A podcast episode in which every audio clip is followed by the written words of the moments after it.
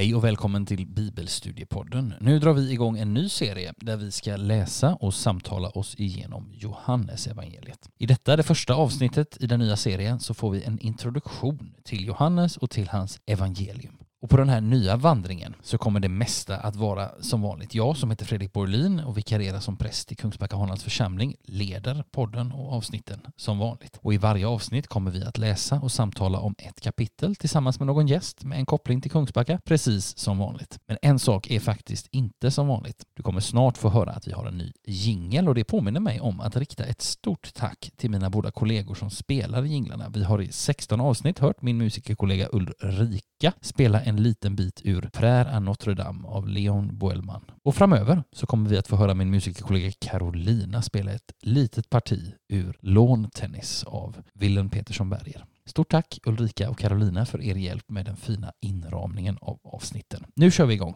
Än en gång varmt välkommen till Bibelstudiepodden.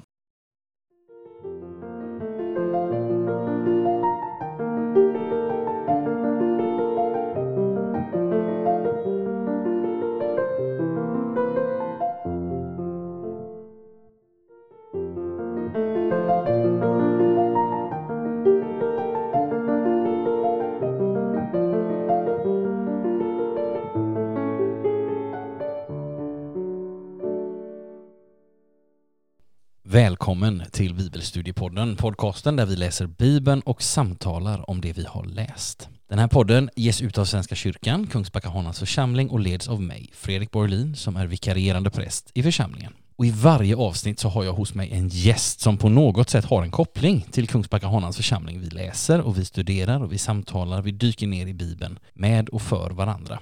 Och vi har gjort det i 16 avsnitt nu när vi har jobbat oss igenom Markus evangeliet och vi kommer göra det i ytterligare 21 avsnitt när vi ska arbeta oss igenom Johannes evangeliet. Och i varje avsnitt så kommer det att finnas en gäst härifrån samma sammanhang som tidigare. Men idag är det faktiskt lite annorlunda, för när vi gör ett sånt här projekt i ett visst sammanhang, i, liksom i Kungsbacka, så är det ibland gott att inhämta lite inspiration utifrån. Så därför har vi en lite mer, eller mycket mer kan man säga, extern gäst här idag som är här för att inspirera oss lite, dela lite tankar inför vår kommande Johannesvandring. Så jag säger välkommen till dig Carl Magnus Adrian. Tack för det. Vill du berätta lite om dig själv? Ja, han bor eh, tre mil öster om Kungsbacka i Öxnevalla. Har varit församlingspräst där i tio år och fem år i, i Göteborg, St. Mm. Pauli. Och dessförinnan jobbade jag 25 år som folkhögskola som lärare och sen som rektor på Helsjön. Just det, Helsjöns, pensionär idag. är pensionär idag. Och Helsjöns folkhögskola vet jag att vi har nämnt någon gång innan här i podden kring det här att eh, gå på bibellinje och sådär. Så att det är inte ett helt okänt begrepp för eh, Kan jag varmt rekommendera. någon allmän bibelfråga sådär innan vi lite mer kastar oss in i vad vi ska göra idag. När, var, hur läser du Bibeln? Oftast på morgnarna ihop med min hustru. Ja. Vi följer en bibelplan. Bibeln idag heter den. Ja. Så läser vi och så en kort kommentar. Och så ber vi. Och sen läser jag ju i olika projekt. Jag skriver artiklar och predikar ibland och föredrag. Mm. Så då blir det väldigt mycket Bibeln. Gott. Har du något favoritställe som du vill dela? Nej. Nej, då går vi vidare. Vi har några saker som vi ska beröra idag som en liten inledning till liksom själva läsandet av Johannes evangeliet som börjar först i nästa avsnitt. Och några, jag tänkte några, några frågor som vi ska försöka liksom, ja, kanske inte klara av, men som vi ska beröra i alla fall, handlar om, alltså vem var Johannes? Varför skriver han det han skriver? Vad är hans speciella perspektiv? Liksom, varför ska vi läsa Johannes nu när vi precis har läst Markus? Skulle vi inte ta något annat än ett evangelium? Kunde man ju tänka, ja, vi ska se om vi kan röra oss så att vi kan svara på den frågan på något sätt. Sen finns det lite spännande sjutal i Johannes evangeliet som vi också ska benämna något kort om, men som vi framförallt kommer dyka ner i när vi läser och möter texten framöver. Och sen så ska vi säga någonting om det som jag tror att både jag och Carl Magnus uppfattar som nyckelversen i, i Johannes evangeliet. Så vi kör igång, alltså, och jag tänker vi börjar med den första frågan. Vem var Johannes? Vad kan vi veta om honom? Ingen av de fyra evangelierna anger eller nämner ju egentligen vem författaren är. Sådär jätteuttalat. Men det finns saker som vi kan eh, få reda på och som vi kan liksom lista ut eller räkna ut. Till exempel genom att titta oss omkring i Bibeln, men också genom att titta i andra källor. Till exempel hos kyrkofäderna, alltså vad är det då? Jo, centrala figurer som fanns generationen efter lärjungarna, apostlarna och liksom framåt. De kan hjälpa oss en hel del. Och när det kommer till Johannesevangeliet så finns det en gammal och tämligen enig tradition som bekräftar att det är Jesu lärjunge Johannes som har skrivit ner det här evangeliet. En kyrkofader som heter Ireneus, som var lärjunge till en, nu blir det många namn här, som var lärjunge till en Polycarpos som i sin tur var personlig vän med Johannes, lärjungen Johannes. Han skriver i ett av sina verk så här att därefter utgav Johannes, Herrens lärjunge, han som låg vid Jesu bröst, också själv evangeliet medan han bodde i Efesos i Asien.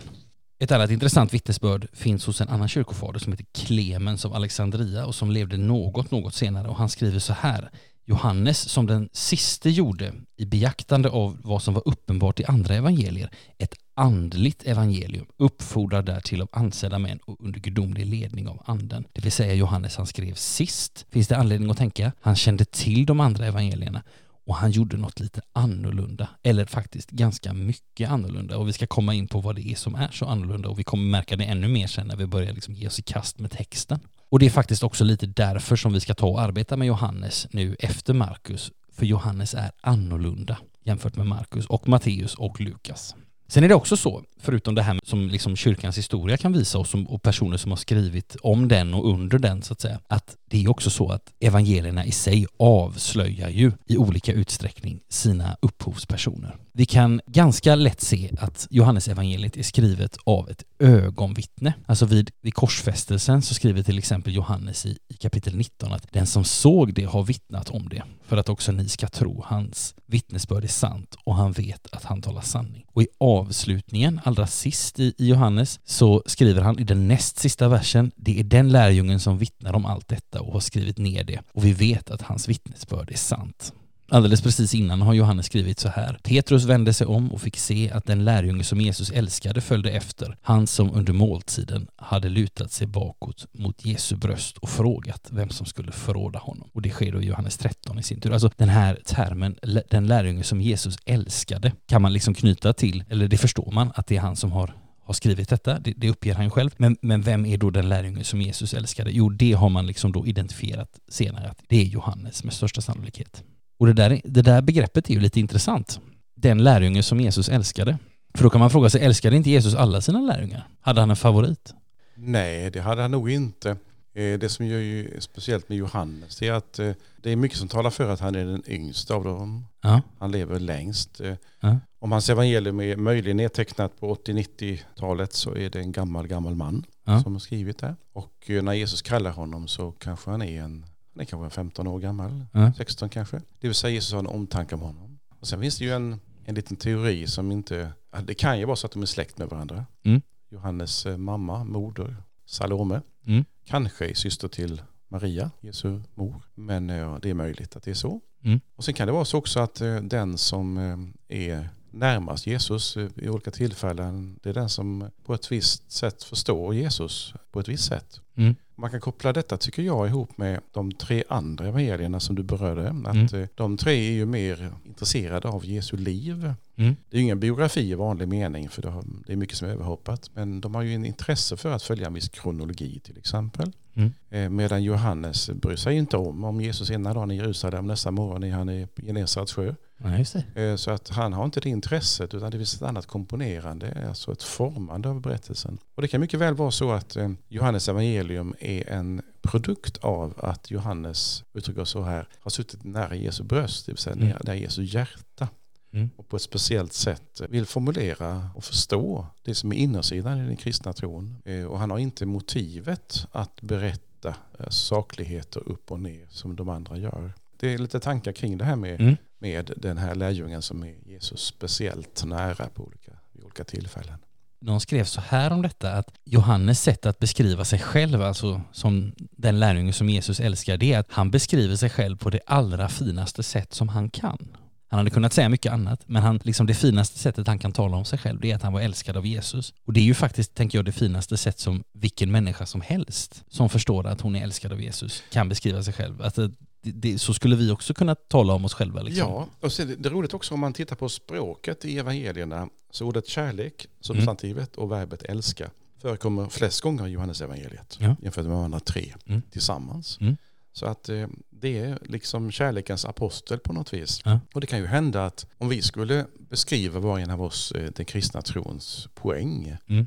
så skulle vi få väldigt olika svar som mm. alla hade varit kanske lika sanna och bra. Men betoningen ligger på olika plan. Någon kanske skulle säga att det är så bra med Jesus för att eh, jag vet vem jag ska följa och han är Guds son. Någon annan skulle säga kanske att eh, jag följer Jesus för att ingen annan har visat så tydligt på att Gud älskar och att ansiktet är vänt mot mig. Det vill säga det är upptäckten av Jesus olika sidor som poängteras också i olika berättelser om Jesus och av Jesus. Mm. Och när det då finns ett jättestoff kring Jesu liv så tar Johannes upp vissa saker som han utvecklar mer. Och därför kan man ju säga att evangelierna som är ju tillkomna senare efter Pauli brev, de har formats beroende på vem som har skrivit dem. Det finns säkert ett stoff, alltså en sorts urberättelse som ligger till grund för alla fyra evangelierna. Johannes tycker inte det är någon idé att ta fram alla detaljerna, vilket de andra gör mycket mer. Markus är mycket mer intresserad av de olika detaljerna, vilket Johannes inte är. Och det säger också någonting om personen och vad de har sett i det här med Jesus som är speciellt viktigt. Och därför är det bra att vi har inte ett, inte två, inte tre, men fyra evangelier. Det är Just det. Bra. Jag läste i någon sån här eh, redogörelse för Johannes liv, alltså hos någon kyrkofader, att Johannes blev väldigt gammal så, och bodde där i Efesos så när han inte orkade komma till gudstjänsten så bar folk dit honom och när han liksom då, han var ju en, ganska, han var ju en väldigt central person då med tanke på att han hade varit Jesu lärjunge så blev han ju väldigt central i församlingen och när folk ville att han skulle säga någonting så, så sa han bara älska varandra. För det, den som uppfyller det budet har liksom, han har, han har fattat grejen eller hon har fattat grejen. Liksom. Och sen är det ju så när vi, liksom, när vi tittar i de här fyra evangelierna så är det ju faktiskt så att vi får en hel del information om ja, men vem var Johannes? Vem var han helt enkelt? Vi känner ju till en del om hans familj. Alltså vi vet att han har en storebror som heter Jakob. Eh, eller rätt sagt, vi tror att Jakob är storebror eftersom han nämns först.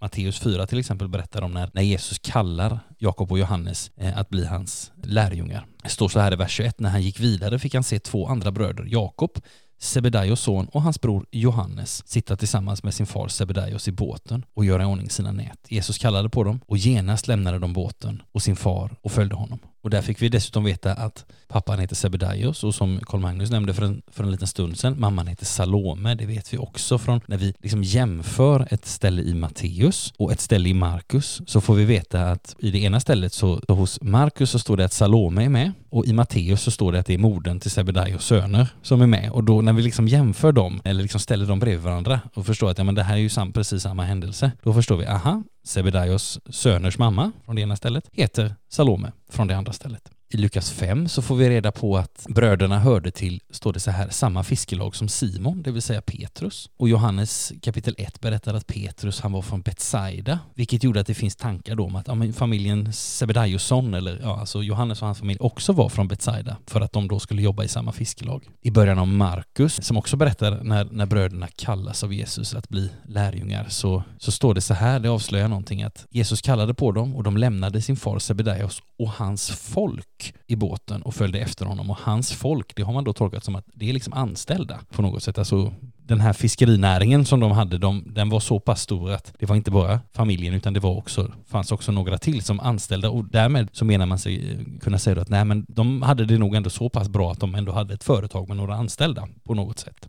Dessutom så vet vi att ett gäng kvinnor följde Jesus, det nämner både Matteus och Lukas. Och bland de här kvinnorna som följer Jesus så finns också Johannes mamma Salome med och Lukas 8 berättar att de här kvinnorna understödde Jesu verksamhet som det står med sina tillgångar. Så det kan, skulle också kunna tyda på att det fanns, det fanns mer än intet så att säga i det här sammanhanget. Sen den här mamman är intressant för hon har ju en ganska intressant eh, fråga. Hon pratar ju faktiskt med Jesus vid ett tillfälle i, i Matteus 20. Det står så här. Sen kom Sebedaios söners mor, alltså Salome då, fram till honom, alltså fram till Jesus, tillsammans med sina söner och föll på knä för att be honom om något. Han frågade vad hon ville och hon sade Lova mig att mina båda söner får sitta bredvid dig i ditt rike, den ene till höger och den andra till vänster.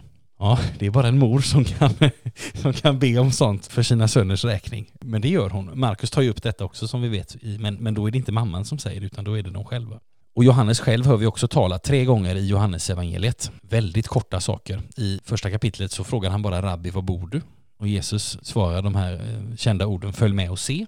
Johannes 13 så frågar Johannes, Herre vem är det? Och då är det liksom Petrus, det här är alltså vid sista måltiden. Petrus har uppmanat Johannes att fråga Jesus vem förrädaren är. Och i kapitel 21, det, sista i Johannes, så säger Johannes, det är Herren och det är alltså när Jesus som uppstånden visar sig vid Tiberiassjön. Och från vår Markusläsning så minns vi kanske, om vi nu minns det. Men vi kan dra oss till minnes att bröderna, alltså Jakob och Johannes, de får ju ett speciellt namn just, av, just i Markusevangeliet av Jesus, nämligen Boanerges, alltså som uttyds som åskans söner. Och vi får också något förslag där i och även på andra ställen om vad det här kan tyda på. För att gå in för landning kring vem Johannes är, två gånger i Apostlagärningarna så kan vi läsa om Johannes. Ett sjok i kapitel 3 och 4 i Apostlagärningarna och ett tillfälle i kapitel 8. Och så får Johannes också en speciell uppgift. För i Johannes 19 så berättar, berättas det att vid Golgata, alltså när Jesus är korsfäst, så får han uppdraget av Jesus att ta hand om Maria, alltså Jesu mor. Det står så här, men vid Jesu kors stod hans mor och hennes syster, Maria som var gift med Klopas och Maria från Magdala. När Jesus såg sin mor och bredvid henne den lärjunge som han älskade sade han till sin mor, kvinna, där är din son. Sedan sade han till lärjungen, där är din mor. Från den stunden hade hon sitt hem hos lärjungen. Som vi var inne på tidigare, Johannes, han blev enligt uppgifter från den tidiga kyrkan, han blev gammal och han ska ha dött i Efesos, där hans grav också finns. Och där i Efesos, där skrev han sitt evangelium mot slutet av sitt liv, kanske tror man ungefär samtidigt som han skrev de där tre breven som också finns i, i Nya Testamentet som bär hans namn, första, andra och tredje Johannesbrevet. En tradition som jag tror är den liksom bredaste eller tydligaste, den säger att Johannes är den enda av apostlarna som inte dog martyrdöden, medan en annan tradition anger att jo, precis som alla de andra eh, så fick han göra det. Nu ska jag fråga dig Carl Magnus, Johannesevangeliet, vad är det som är så speciellt med det? När vi, liksom, vi lämnar Johannes personen och så går vi in på det han har skrivit. Kanske det här med att det är, ett, det är så reflekterande att läsa och lyssna till Johannes. Han har en, hans berättelser är kortfattade som vi sa innan. Och så när han tar upp Jesus ord så citerar han. Och så är det som att han har en utläggning av vad Jesus säger och menar. Och eh, det gör att man på ena sidan kan tycka att Johannes evangeliet ibland tänker jag, det är det lättaste att ta sig in i. Och samtidigt är det det som kanske är det djupaste av dem alla fyra. Men sen behöver man ju inte betygsätta eh, de här olika evangelierna. Men det är som att eh, man kommer nära det livet som gör att man skulle kunna kalla Johannes för en, en introduktion till livet med Jesus på ett sätt som är väldigt fint. En del gamla kommentarer, jag såg de från 1800-talet som jag tittade på häromdagen. Den eh, skriver om att det är det, det är det andliga evangeliet. Just det. Det tycker jag, jag tycker inte riktigt bra, men jag kan säga det ändå här i podden för att tydliggöra att det är, det är någonting annat som vill förmedlas här mm. som komplement till de andra. Och därför mm. är det bra att man tänker på Markus som en kontrast som en del av er har lyssnat till. Om du tänker på Johannes så får man liksom en, en bredd i det hela. Till exempel, om det jag säger, eh, ett kapitel 6 som ni kommer att lyssna på om några veckor. Där eh, talar Jesus om brödet. Mm. Och det är väl en 70-tal verser. Eh, som alla egentligen handlar om brödet. Det vill säga det är ett tema genom hela kapitlet. Det är något alldeles unikt i evangelierna. Och det gör att man, man kan liksom läsa och så kan man fundera. Och, och ibland kan man till och med tänka, är detta Johannes ord eller är det Jesu ord? Och I kapitel 3 kan man tänka, var går gränsen mellan Johannes döparens ord och Jesu ord? Det är liksom, allting vävs in i vårt annat. Det är, det är annorlunda och det är speciellt. Så det är en sak till som jag kan först tänka på som en struktur och det är att evangeliet har egentligen en tvådelning. Och gränsen går mellan kapitel 11 eller 12 ungefär. Och det är att 1 till och med 11 det är liksom om Jesus Först om hans existens före han blev människa i Maria. Och sen är det hans liv här.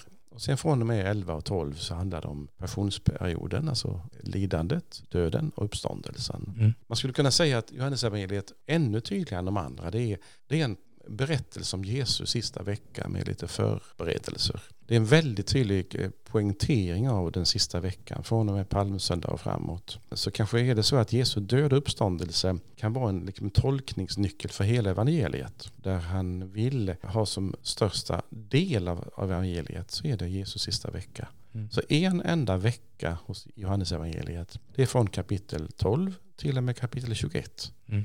Det är ett väldigt märkligt sätt att tänka på en biografi. Det är ingen biografi det här. Nej. Alltså 21 kapitel där största delen handlar om den sista veckan. Det är ju en dålig biografi. Ja. Men det finns en poäng. Alltså man ska se på kompositionen eller på formen. Och tittar man på den så börjar man ana var han vill komma.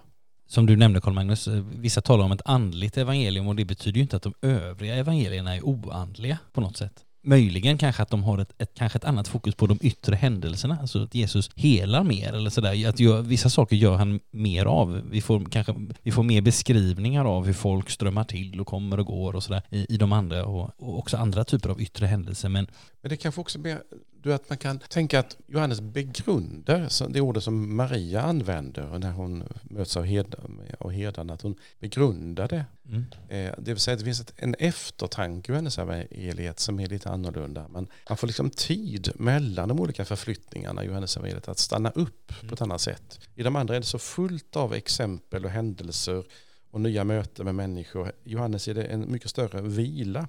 Mm. Ett kapitel kan handla om kvinnan vid Sykars brunn. Ett kapitel kan handla om brödet till exempel. Ett kapitel kan handla om Jesu bön för, för oss och för lärjungarna. Det finns en, en, liksom ett, ett fokus där man kan stanna upp. Så den som har brott, den får kanske bekymmer med Johannes. Det är väldigt skönt att få det bekymret. Mm. Om man stannar upp ett tag. Ja, om, man, om man tittar lite i backspegeln för, på det som vi har gjort här i podden så vissa kapitel i Markus har ju varit väldigt många korta avsnitt. Man får ibland baka ihop fler och så. Och det kommer vi inte se hos Johannes. Nej, för där är det som du säger Carl Magnus, alltså det, det är långa sjok. Eh, och det, det, tror jag kommer göra någonting med samtalet som ska äga rum här i, i, avsnitten framöver också. Att det kommer bli en lite annan typ av samtal för vi, vi ska liksom inte hoppa vidare till nästa avsnitt för det kanske är vissa, vissa kapitel som vi kommer att läsa, det är bara ett enda avsnitt som du säger. Eh. Ja, det inbjuder till att, eh, att ställa frågan, inte på ett flummigt sätt, hur ser du på det Fredrik? Så, så kan man upptäcka ja. när man läser att ja. Hjälp mig med dina reflektioner när du hör detta. Ja. Och så upptäcker vi att vi kan se att Johannes liksom låter oss få ta del av händelserna under Jesu undervisning och så får vi begrunda dem, fundera på det,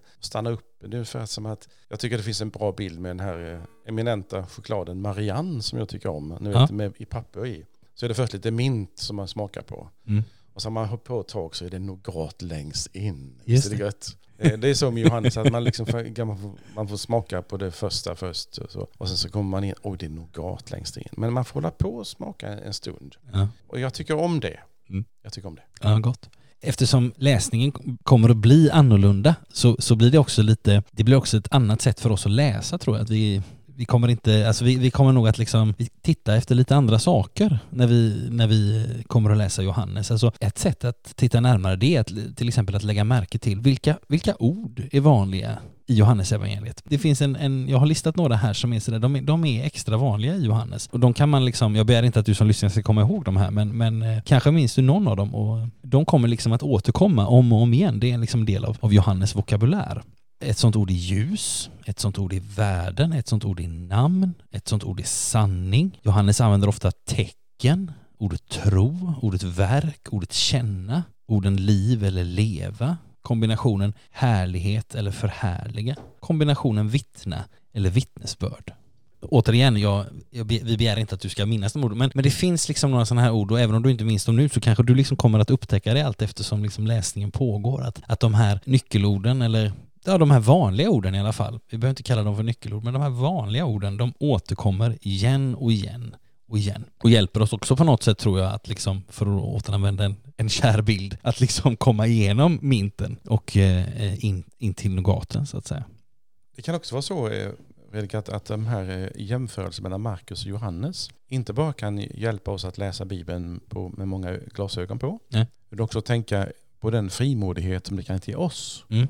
Just det. Men om du uttrycker det på ett vis och jag ja. på ett annat sätt ja. så är det en poäng att säga, vi ska inte säga vem har mest rätt. Nej, just det. Utan det är olika röster. Jag tänker ibland som predikant när jag predikar att eh, jag ska skriva en predikan till söndag till exempel. Och så, hur många tusen predikningar har inte producerats egentligen för söndag?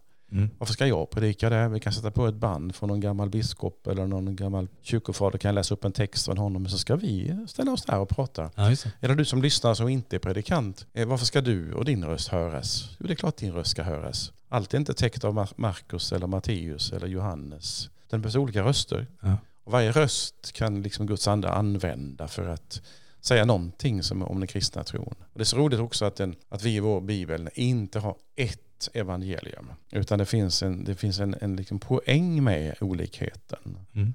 Det är inte farligt med de olika uttrycken. Det är inte farligt med att jämföra evangelierna. Det finns olika röster och olika saker man tar fasta på mm. för att tydliggöra vad som är poängen. Mm. Och det är ju format av den människa som mm. ser och är med. Om, om fyra personer skulle sitta vid ett, eh, låt säga på ett, eh, en ateljé och så skulle de fyra få använda olika sätt att avbilda. Någon skulle ha en liten lerklump, någon skulle ha ett staffli med en akvarellmål, pensel och färg och någon skulle ha något annat så skulle alla göra fyra olika bilder av det som det föreställer. Mm. Och då är det dumt att säga vem som har gjort den bästa. Mm. Utan poängen är att för att komma åt eh, själva modellen så behövs det fyra olika sätt att beskriva det. Och för att komma åt någonting av det här med den kristna trons bas och grund så behövs det många röster. Mm. Därför finns också kyrkan, Kristi kropp, i dess mm. olikhet. Det är en del av poängen med, med olikheterna som är väldigt bra också med evangelierna. För att ge några exempel till på vad är det som skiljer Johannes då? Och det här har vi delvis redan varit inne på, men, men för att bara få några exempel till. Vad är det som skiljer Johannes från de tre andra som ibland kallas till och med kallas för synoptikerna, alltså för att de ser på samma sätt, på liksom att de beskriver samma saker och sådär. Och, och, som vi har också hört innan att många menar att Markus har varit liksom, en, har varit liksom det första som skrevs och sen har både Matteus och Lukas använt sig av Markus.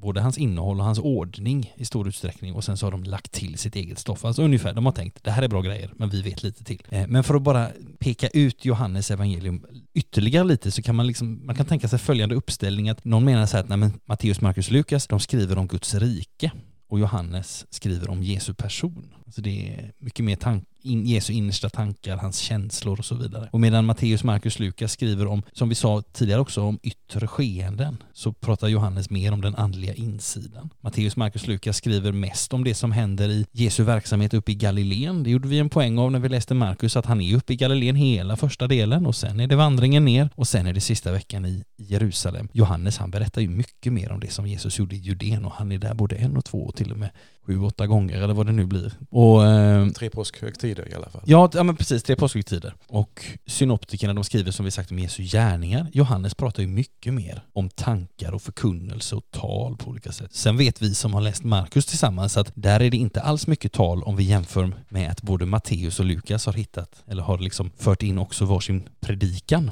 bergspredikan i Matteus och en slättpredikan i Lukas. Men här i Matteus, eller här i Johannes, så finns det ännu mera talstoff. Vi kommer komma in på det lite senare. Men det är också en kul sak ihop med det du säger som vi kommer tillbaka till tror jag, som avslutning idag. Mm.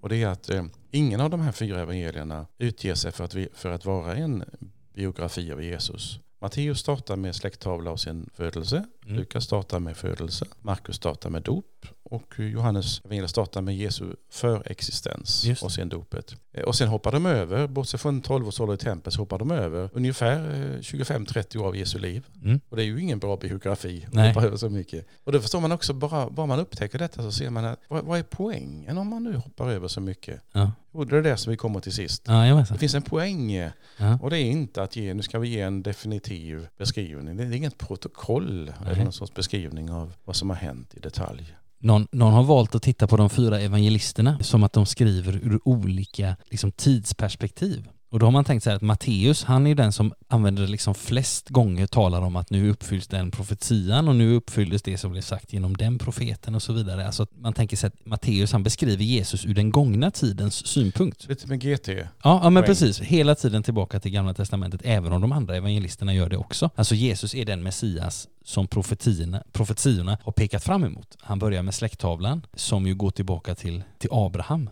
Så det här visar att Jesus är kommen ur Abrahams folk och ur Davids kungaätt. Så Matteus beskriver ur den gångna tiden, Markus beskriver Jesus ur samtidens synpunkt, alltså han börjar vid Jesu dop och sen så är det liksom de här, den verksamma tiden, alltså han är Herrens tjänare som gör intryck på sin tids människor. Många gånger så läser vi Markus att människor blir förundrade. Och sen har vi Lukas som han tecknar bilden av, menar man i den här uppställningen i alla fall, han tecknar bilden av den barmhärtige människosonen som, och han belyser honom liksom ur framtidens synpunkt. Han är hela världens frälsare och släkttavlan i Lukas, den går ju faktiskt ända tillbaka till son till Adam, son till Gud, alltså att det finns en, en släktskap med hela världen på det sättet. Va? Och då kan man tänka sig, vad ska då Johannes, om vi redan har liksom, eller liksom om vi har det historiska, vi har nutid och vi har framtid, vad är det då kvar? Varför skriver Johannes? Jo, han ser Jesus ur evighetens synpunkt. Det vill säga Johannes börjar liksom föra allting annat, precis som, som du nämnde innan Carl Magnus, med preexistensen, alltså i begynnelsen var ordet och ordet var hos Gud och ordet var Gud, som vi läser allra först i Johannes. Och sen lite, lite senare bara, och ordet blev människa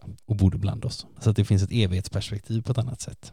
Mm, verkligen. Och de första 18 verserna är ju väldigt spännande så tillvida att det är ju en beskrivning som också förekommer, jag tror Paulus har det i Kolosserbrevet också, med, och eh, med detta med begynnelsen som vi kallar det för i bibliska terminologier. Mm. Sen när, när det skapas från början, när allting nyskapas. Eh, och då, då kommer vi att eh, bli kittlade av frågan, finns det någonting före begynnelsen? Och det är en fråga som inte bara vi som rör oss i kyrkliga sammanhang diskuterar, utan man, om man tänker på Big Bang till exempel så håller man på med vad, vad har hänt 0,0000 sekunder efter Big Bang? Det är det mm. som forskaren håller på med. Frågan vad som händer 0,0 sekunder före Big Bang. Mm så säger man ingen aning. Det vill säga före begynnelsen. Det är det som är beskrivningen i Johannesevangeliets början. Det vill säga Fadern, Sonen och Anden. Och därför säger vi i trosbekännelsen att född av Fadern före all tid. Det är ju ett mänskligt begrepp som vi inte kan säga exakt, men vi säger i alla fall före det som vi vet som vår tid, det vill säga som vår existens och vår, vår förståelse.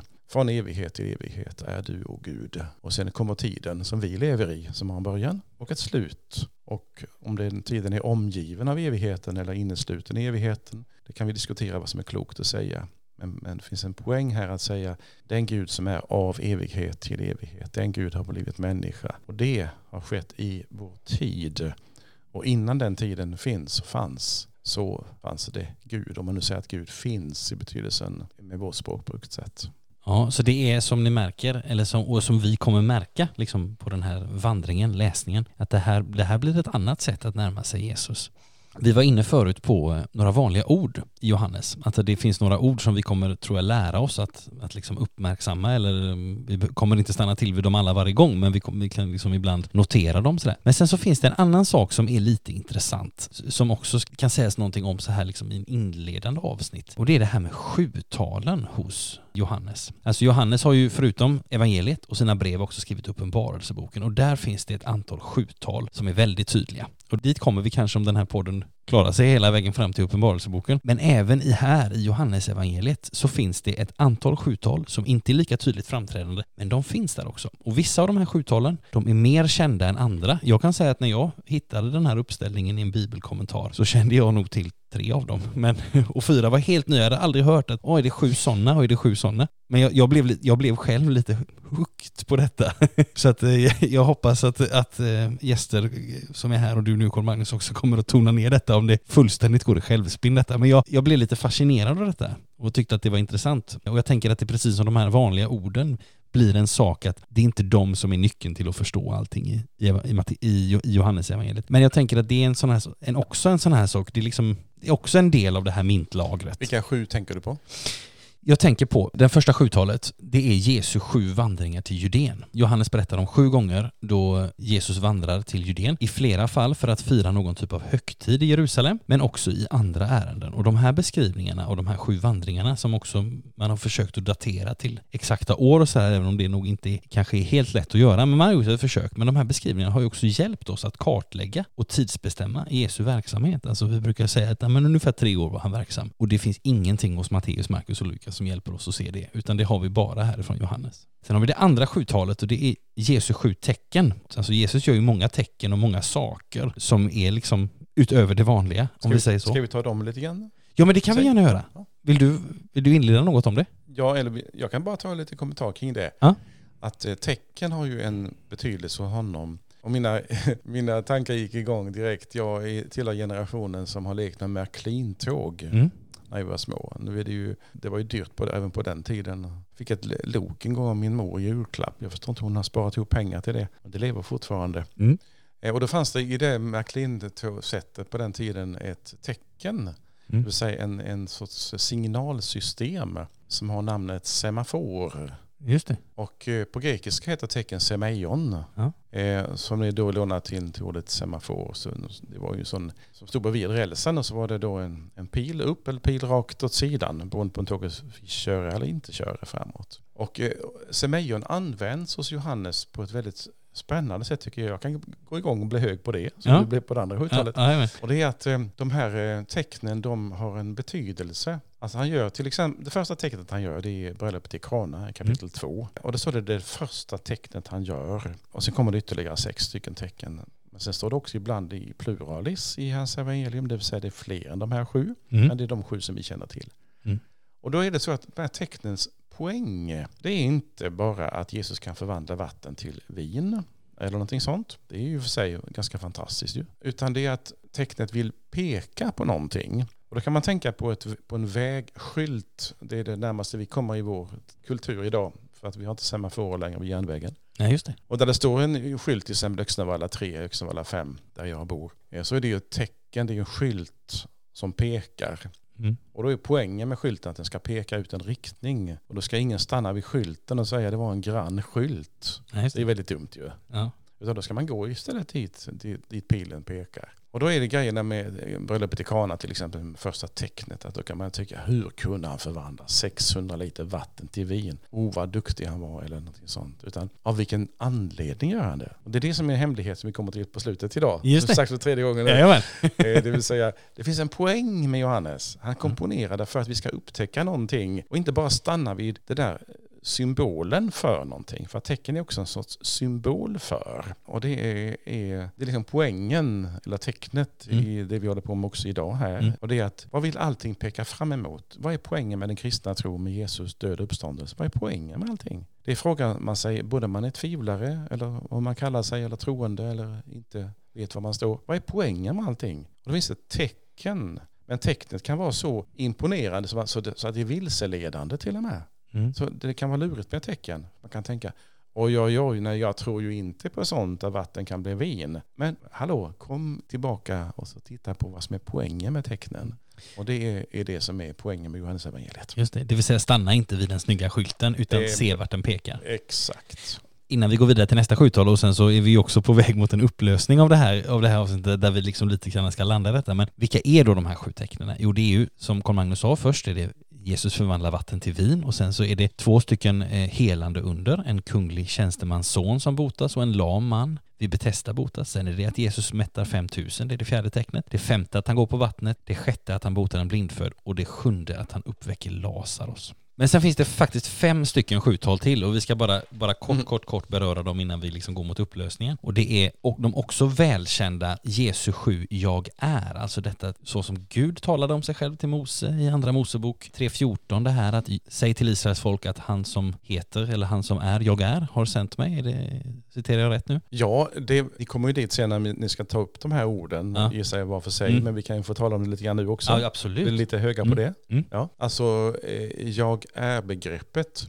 Det finns ju första gången på allvar i andra Mosebokens kapitel 3 när Mose kallas den gamle 80-åringen. Så undrar han ju vad han ska säga till sitt folk i Egypten som är fortfarande fångna där slavar. Gud har ju uppenbarat sig för Mose i öknen och det vet inte Mose. Han är ingen, ingen expert på Gud så han vet inte riktigt vad han ska förstå det här. Han ställer den självklara frågan, eh, vem är nu du som har talat med mig? Och som vill att jag ska göra någonting. Jo, jag är, jag är, så ska du säga kalla mig. Och så ska du lägga till, säger med Gud, att jag är Abrahams Gud, Isaks Gud och Jakobs Gud. Alltså Gud är både den som uppenbarat sig i historien. Alltså Gud är den som har blivit människa, kan vi säga. Gud är den som har skapat, Gud är den som har lett Israels folk. Gud är historiens Gud. Men han är också den som är. Alltså Gud är ett verb.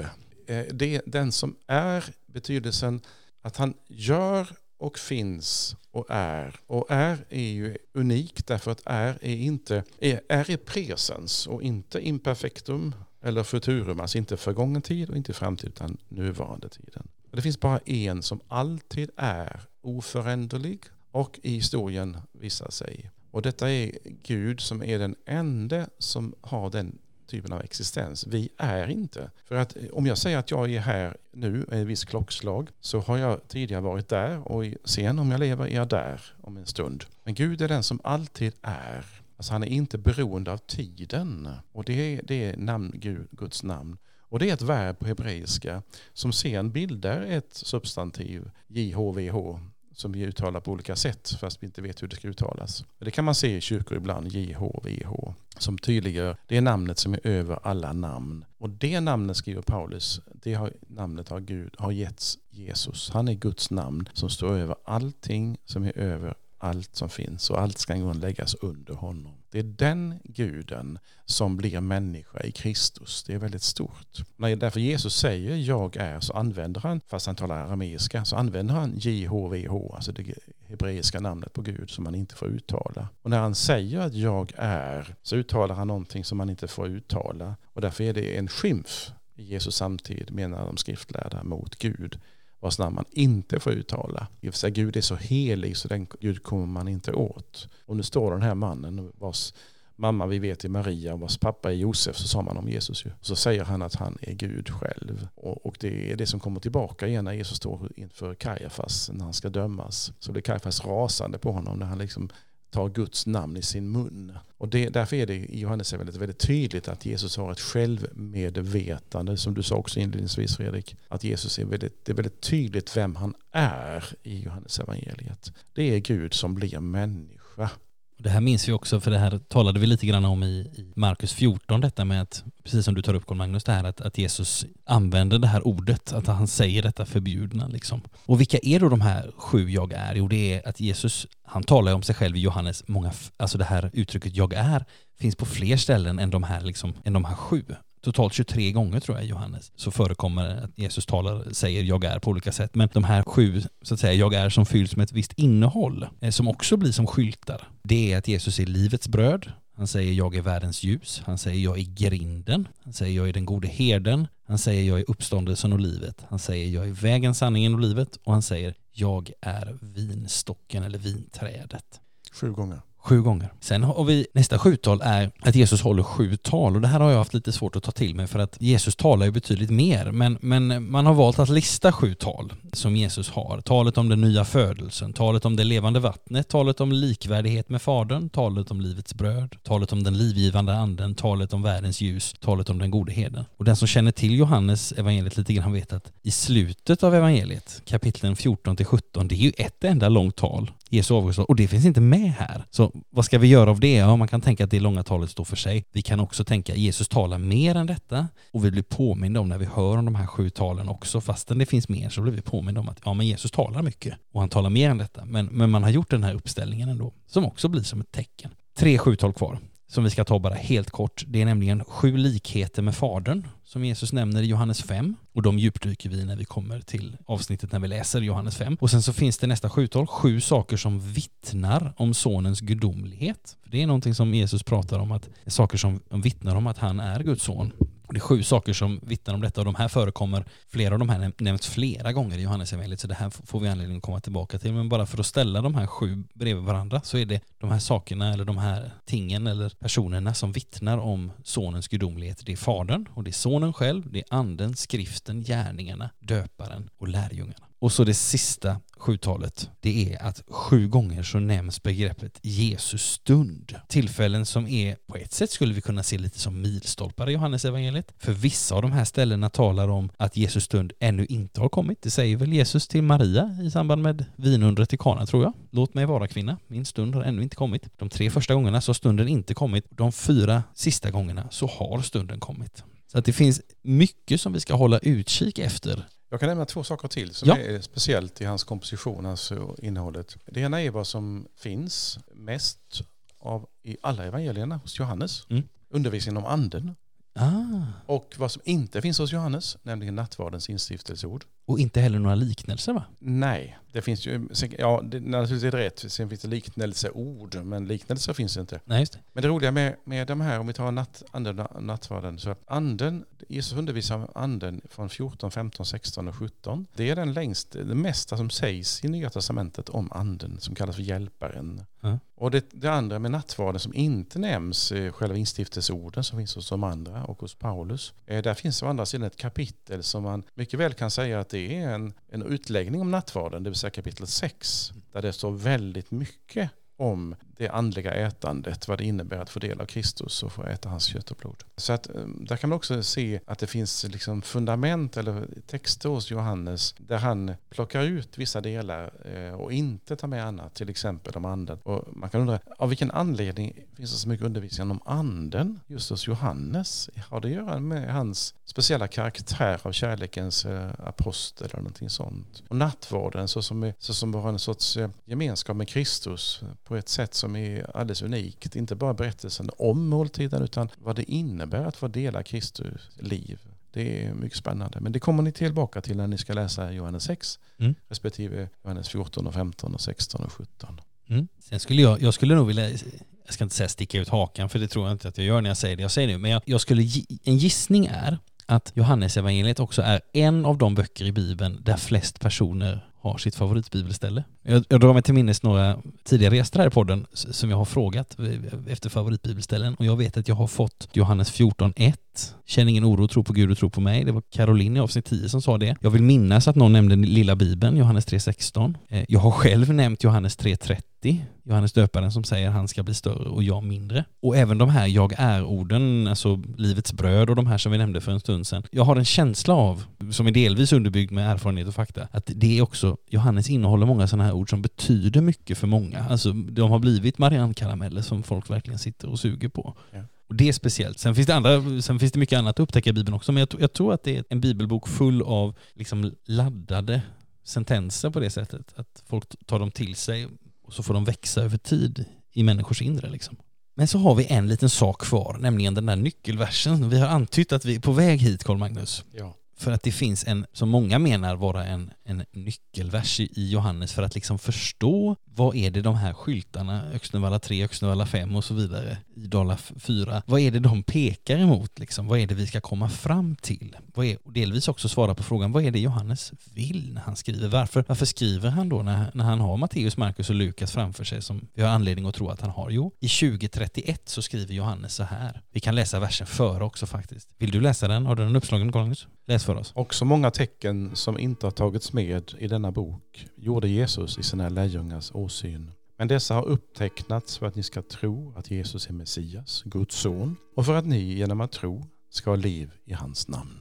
Och om man tänker på den första versen som Carl, som Carl Magnus läste, alltså inte själva nyckelversen som vi ska tala lite om strax, men den första versen, det här med de många tecknen som inte har tagits med. Det har vi ju varit inne på innan faktiskt när vi har pratat om olika saker, om helanden och om liknelser och sådär, när vi jobbat med Markus, just för att har vi dragit oss den här versen till minnes just för att det är så mycket vi inte kan få läsa om. Men det är inte det som är Johannes huvudpoäng, utan, hans, utan det är versen därpå. Men dessa har upptecknats för att ni ska tro att Jesus är Messias, Guds son, och för att ni genom att tro ska ha liv i hans namn.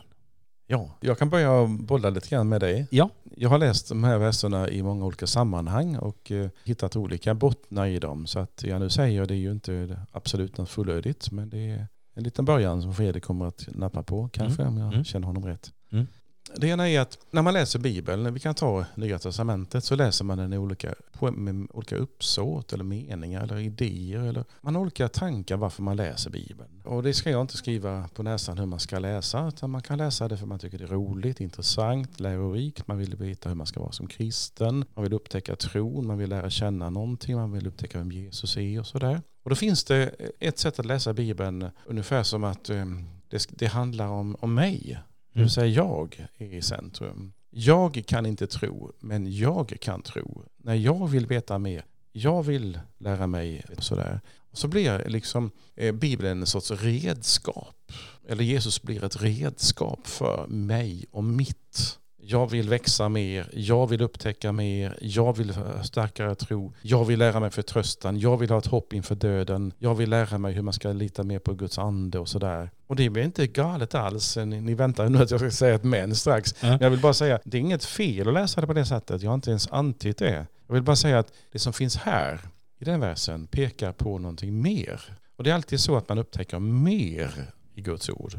Man upptäcker inte bara det som var fel innan, utan man upptäcker mer. Och det som är mer upptäckten i de här verserna, det är att huvudpersonen och poängen med, jag skulle säga alla evangelierna, det är inte jag, det är inte du, utan det är Jesus. Och det här är verkligen inget fromt tal som ska tysta nu i varje mun. Utan poängen är det att den kristna trons poäng det är att Gud har blivit människa. Att Gud i Kristus har försonat världen med sig. Att Gud har uppväckt Kristus på den tredje dagen. Att den som döps och tror blir inlemmad i Kristus och får del av samma liv som Jesus har. Det är poängen. Alltså det är Jesus som är, som är liksom poängen i allt det som är beskrivet i den kristna tron.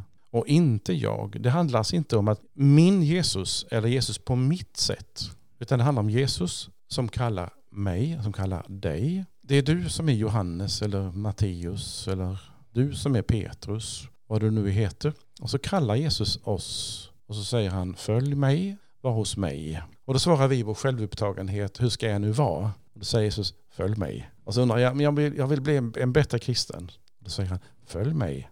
Och så säger jag, ja, men jag vill eh, upptäcka mer av de andliga gåvorna och mer av det. Så jag, följ mig. Så jag är poängen. Och så står det så här fint hos Johannes. Dessa tecken har upptecknats för att ni ska tro att Jesus är Messias. Och det måste ju innebära, som jag förstår det, observera det, att om Jesus är Messias, Guds son, och jag får tro på det, lita på det, eller hålla det för, för sant, eller ty mig till det, så är allt bra för dig och mig. Då är allt under kontroll. Vad som än händer med tillvaron, med dig själv, med omgivningen. Allting står och faller med om Gud har blivit människa i Kristus, om Gud i Kristus har försonat världen med sig, om det finns ett liv efter döden som han har gett oss, då står allt och faller med Jesus. Och alla berättelser cirkulerar kring att tydliggöra, ser du vem det är? Alltså vart visar skylten? Just det. det är det som är poängen. Mm. Och när skylten är tydlig så blir inte jag tydlig. Och det säger jag inte för att liksom, ta bort sorts självförtroende. Utan grejen är att upptäcka vad den kristna tron går ut på. Och det är Kristus och det är inte jag. Fredrik har ett favoritställe och det är att jag ska bli mindre, säger han, och, och Jesus större. Mm. Alltså citat från Johannes, mm. döparen. Mm. Och det är någonting som inträffar som man kan missförstå i våra dagar. Det vill säga, då ska inte Fredrik betyda någonting. Det ska han visst med alla sina gåvor. Utan grejen är då att någon är så stor så att alla får vara med. Och då vidgar Johannes, Johannes perspektivet och tänker, vem får vara med? Jo, då använder Johannes eh, ordet världen i det kanske mest kända bibelstället som finns, Johannes 3.16.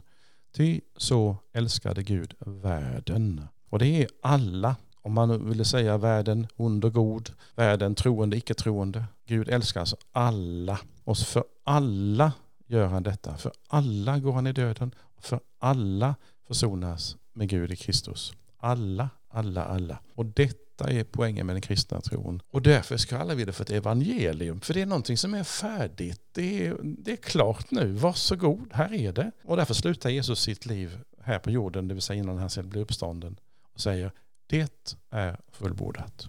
Det vill säga allt som jag ska göra har jag gjort. Det är klart nu. Lyssna på det. Därför är det sista ordet på korset, det är fullbordat, så oändligt stort och viktigt. För det säger till dig, du kan ta det lugnt, slappna av, lägg av. Du behöver inte lyfta dina axlar och spänna dig. Du behöver inte säga, har jag tro tillräckligt? Du behöver inte säga det. Någon har gjort allt för dig och allt kring Johannes evangeliet och i hela Bibeln pekar ut den Gud som har blivit människa i Kristus och som har gjort det möjligt för alla att ta emot kärleken, ta emot försoningen och hoppet om evigheten. Därför är de här nyckelverserna så viktiga för de, de belyser fokus eller de riktar teckneskyltarna till rätt mål och mening. Tack Carl-Magnus. Jag tycker att det är utmärkta slutord och en utmärkt inspiration för att gå in i ett nytt evangelium nu, alltså från Markus till Johannes. Underbart inspirerande och liksom frimodigt att eh, kunna gå in i Johannes och eh, liksom börja vandringen igen, men ändå en annan vandring än Markusvandringen, men med vissa skyltar som återkommer. Men vi tar en lite annan väg. Bara som ett slutord. Jag tänker att det liksom är viktigt att vi också försöker läsa Johannes evangeliet på det här sättet som liksom jag tänker mig någonstans att Johannes vill att vi läser det. Alltså att vi öppnar oss för det här som Johannes, som är hans djupare syfte. Alltså det är därför han skriver och då kan det också vara en poäng om det är därför vi läser. Jag menar alltså lite det här att det är därför Johannes skriver och då kan det också vara en poäng om det är därför vi läser. Så varmt välkommen med att följa oss, mig och mina gäster, på en ny vandring genom ett evangelium. Och stort tack till dig Carl Magnus som har varit här idag. Mycket roligt att ha dig här. Och till dig som har lyssnat. Allt gott tills vi hörs nästa gång och Guds rika välsignelse. Hej!